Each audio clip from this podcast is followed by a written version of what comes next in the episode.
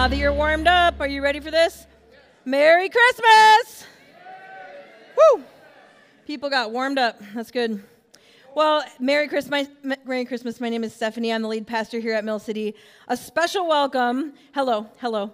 A special welcome to all of you who are here visiting with us, uh, maybe here in town for the holidays or for Christmas, and a special welcome to the community from Elam. Can we welcome those who are our guests with us today? Thank you for joining us. And then I want to extend a very special welcome to our kids and to our youth. Can we welcome them for joining us this, this afternoon? I, I thought long and hard about what movie I'd want to be in, and I decided it was the new hit Jingle Jangle.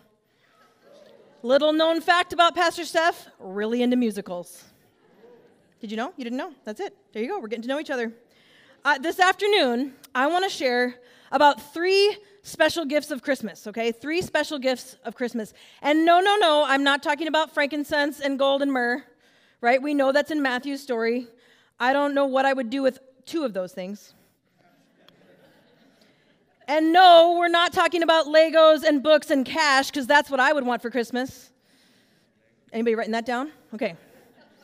Those are not the three gifts that I'm talking about. I'm talking about three gifts that are specifically in John's version of the story. Jesus' friend John has three gifts that he's talking about in this version of the story, and here's what I think is true. If anyone receives these gifts, it would change their whole life. If anyone were to take these gifts and receive these Christmas gifts, it would change their whole life. I think these are gifts that are for everybody for every single person. They're wonderful gifts. And I even think the third gift sometimes is hard to believe is even real. All right? But before I talk about the first gifts, I want to start with a confession, all right? But I need you to promise me, especially especially the teenagers, not to make fun of me. Can I get a promise? I won't make I won't make fun of Pastor Steph if she confesses. Okay. I'm sometimes afraid of the dark. I know. I know. Sometimes I'm afraid of the dark, kind of, okay? It's not always, but especially in certain time frames, I feel in certain places, maybe when I'm not expecting it to be dark, I am sometimes afraid of the dark. Can someone please tell me I'm not the only one here who's afraid of the dark? We got some other people afraid of the dark. Thank you, Patrick. Thank you. Thank you. It's not just me. I think a lot of us are afraid of the dark sometimes, but if you're not, that's okay today. But I want to tell you why I'm afraid of the dark. It scares me a little bit because it makes it so that I can't see things around me. And it's almost like confusing because I can't really see, especially if it's just a little bit dark. And I also don't like the dark because it means that there could be scary things or bad things or dangerous things that I can't see. And that makes me really scared. And when I was a little kid, my mom was working at my church as the children's pastor. And so my brother and I got to spend a lot of time checking out the church building in all its corners, okay? Because we were there because I don't know what mom was doing, messing with the copier or whatever was happening back then. And we were playing all the time, and my mom would tell us, All right, it's time to go. And she'd say, Make sure you turn off all the lights, because she knew that we went around flipping lights on. And my younger brother Rob sometimes would flip off some lights and run out of the room. And if he did that and I was left in the dark, you can believe that I would be like, Robbie, Robbie, turn the lights back on. Because I don't, I don't like the dark. And it's so interesting because I'd been in that building so many times when it was bright out and I knew it wasn't scary, but somehow in the dark, it was still scary. And so now in my life, still today, even as somebody who's almost 40, I'm still a little bit scared of the dark. Because sometimes my husband will say, Alexa, turn off all the lights. Alexa is the thing that turns out, okay, we, are on the same page. So, Alexa, turn off all the lights. And if I'm in the basement when he does that, I scream, just like I did when I was 10 years old Alexa, turn back on all the lights! Because I'm afraid of the dark a little bit. Now that I'm an adult, I know there's nothing to be scared of, but it doesn't mean that I'm not still scared sometimes. And I think it's okay that we can admit, some of us, that we are a little bit scared of the dark, because in the Bible, in the story of God, darkness is also always used very often as a way of talking about how there are things that are hard and difficult and sometimes scary and dangerous. In fact, sometimes the, the idea of darkness is used to help us know that there is a time and a place in which something special has to happen, and that is that light comes in to the darkness. And so I think that we don't need to feel like it's so irrational to be afraid of the dark, because if the Bible is saying that the darkness can be kind of scary, then I think we're all okay. And so here we see the story of God, the, the idea of darkness, right from the very beginning of the story. Have you noticed it? Look at the very beginning of the, of the story of the Bible in Genesis. Very, very beginning, the first few verses. In the beginning, God created the heavens and the earth. Now the earth was formless and empty. Darkness was over the surface of the deep, and the Spirit of God was hovering over the waters. And God said, Let there be light. And there was light. And God saw that the light was good, and he separated the light from the darkness. That's the very beginning of the whole story of God. The very beginning of the Christmas story, we see something really similar, something very clear about Jesus. And what is that? We just heard Craig say it that Jesus is the light of the world. And so, right here, we see this connection to the very beginning of God's story. Of course, have you noticed how when we celebrate Christmas and we're singing songs, we're often thinking about Jesus being born in the middle of the night? We don't actually know what time he was born, but we do know that shepherds were out and they were in the middle of the night and they were in their fields and they saw the, the angels. And so we know that was nighttime, but we often imagine the Christmas story in the darkness of the night, don't we? Have you noticed that? And I think this is so interesting here because we see that Jesus is the light of the world. And in these four different accounts of the story, Matthew, Mark, Luke, and John, you see four different ways in which they talk about the same story of Jesus coming to earth. And today I want to look at John's story the version that John talks about. Now, listen to this, and I want you to see if this sounds familiar to anything that we just heard. All right? The very first sentence of the book of John, John's story of Jesus. In the beginning was the Word, and the Word was with God, and the Word was God. When he says Word, he means Jesus. He was with God in the beginning. Through him all things were made. Without him nothing was made that has been made. In him was life, and that life was the light of all humankind. The light shines in the darkness, and the darkness has not overcome it. The light shines in the darkness, and the darkness has not overcome it. Do you see how the very beginning of the story of God and the very beginning of John's version of when Jesus came to earth is the same? It matches. John starts the story of Jesus just like the beginning of Genesis. The story of creation starts the same as the story of Jesus coming to earth. Jesus was there from the beginning when the light first came onto the scene. And then Jesus now is coming to earth, and John is showing how Jesus coming to earth is bringing light to the darkness once again. Listen to how Eugene Peterson puts verse 3 through 5 in his paraphrase, the message translation. Everything was created through him. Nothing, not one thing, came into being without him. What came into existence was life, and the life was light to live by. The light life the light, life light blazed out of the darkness, and the darkness couldn't put it out. The life light blazed out of the darkness, and the darkness couldn't put it out. When Jesus is in our lives, it doesn't mean that there is no darkness. But it does mean that since Jesus is the life light, that that light blazes in the midst of the darkness that we always experience in our lives. So the first gift of Christmas that I think that we see here in John is that Jesus is the light of the world. The light of Jesus is a gift that we can choose if we want to receive. Have you noticed how a single light is so much brighter in the darkness uh, than it is in the light? You've noticed something like that. So let's, let's just do it here. I'm going to go over here in the darkness. Now, some people told me I'm not quite mature enough to play with matches, so I'm just going to stay way over here, away from everybody. All right? But we're going to do it anyway. Now, here in the darkness, even though it's not pitch dark over here, watch what happens when I light this.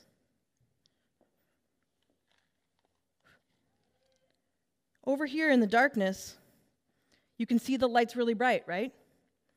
But if I were to bring it over here into the light, you can still see it's bright, but it's not shining over here. But over here, you can see it brighter and brighter. This is just like in our world and in our life. In the darkest moments, in the darkest night, when things feel the darkest around us, even if we're a little bit scared, that's when the light of Jesus can be brightest. Darkness in our lives, when we think about it, it often isn't just about the basement, is it?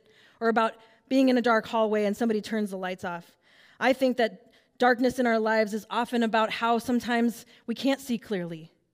And we feel confused because we thought something was going to go a different way, but then it didn't. Isn't that what darkness in our life feels like sometimes? Sometimes darkness in our lives looks like the shame that we carry from things that we've done or things that have been done to us.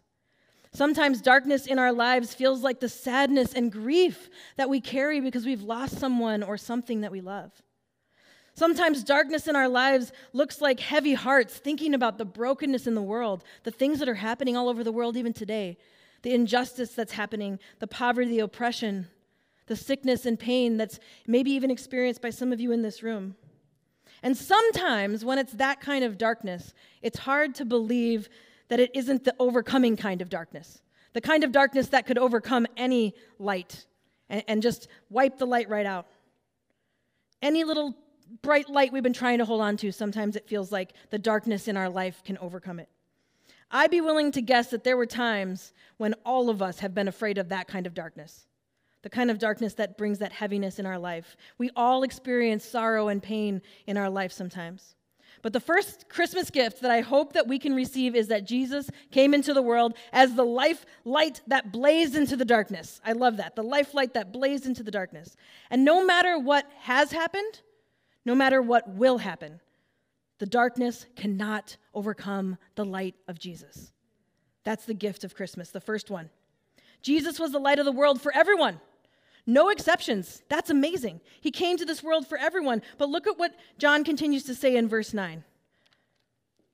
The true light that gives light to everyone, everyone, was coming into the world. He was in the world, and though the world was made through him, the world did not recognize him. He came to that which was his own, but his own did not receive him. These Christmas gifts, all three of them that I'm going to talk about today, these are gifts that you get to choose if you're going to receive them. All right, I've got some bad news for you though. This weekend, tonight or tomorrow, if somebody gives you like an itchy sweater that's like too small, you still have to receive that one, okay? If somebody gives you socks and underwear in front of everybody and that's a little bit embarrassing, just receive them and then put them behind you and then move on to the next gift.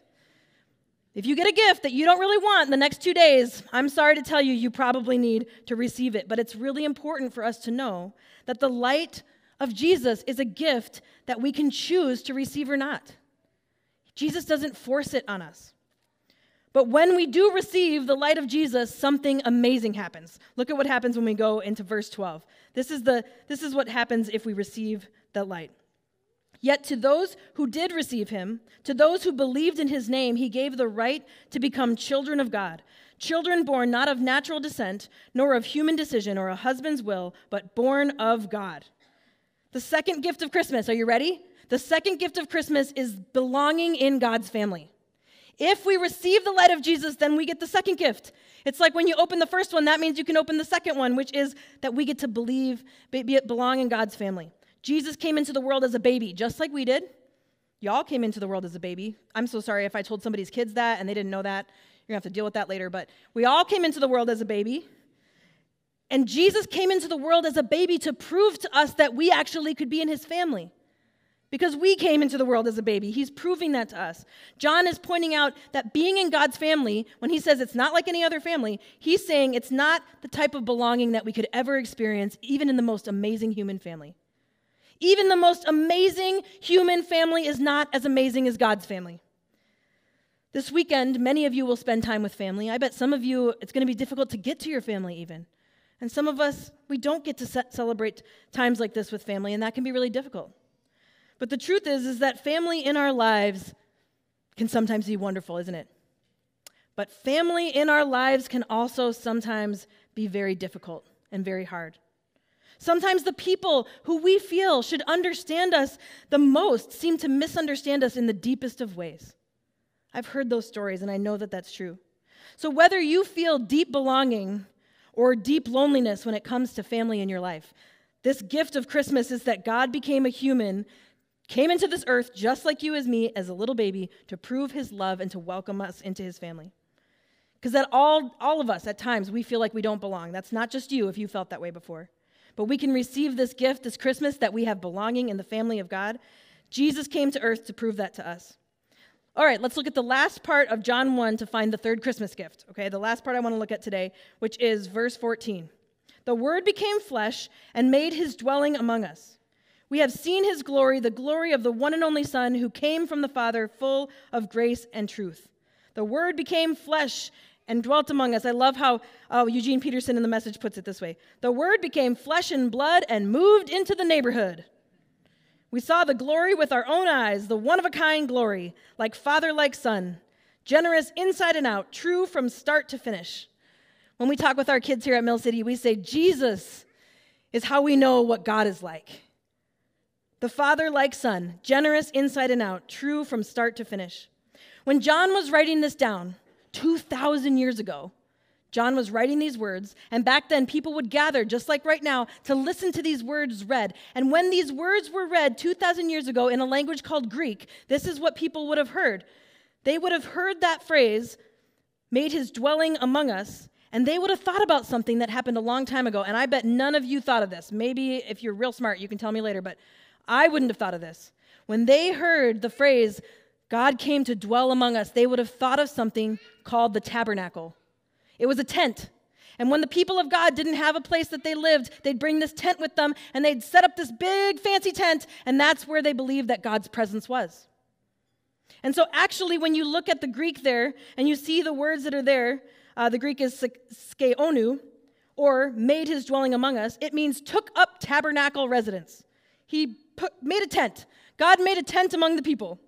And the people listening to this would have thought, that's like the tabernacle where we used to think God lived. And why did they used to think God lived there? Because now they think God lived in a temple, in a building that people built. The people of God had built temples and buildings that, that that's where they believed that God's presence was most profoundly found. That they could know that if they went to the temple, that's where God is. But here's the truth that's always been true about God God was never able to be contained by a tent or a building. God was never able to be held back into a small space where only important people could get near to him. God is with us. And sending Jesus to come as Emmanuel, which means the with us God or God with us, Jesus, it means that Jesus is with us anywhere, that Jesus is with us everywhere. Jesus became flesh, became a human, put skin on. Jesus came in flesh and blood. He dwelt among us. He pitched a tent. He moved into the neighborhood, however you want to think about that so that we could know that Jesus can be with us always. That God has left the building. You don't have to go to a building to be with God. And so, even though it's 2,000 years later, we have church buildings all around us all the time as well. And here we're gathering in a school and we're having a worship service. And even though we believe that God is present when we do this, the special third gift of Christmas is that Jesus' Spirit is always with us, wherever that ever we go. One of our community members, Bonnie, shared something with me this week, and I had never thought of it this way. She said, The people gathered around the manger were the first church gathering. The people gathered around the manger were the first church gathering, and that is so true.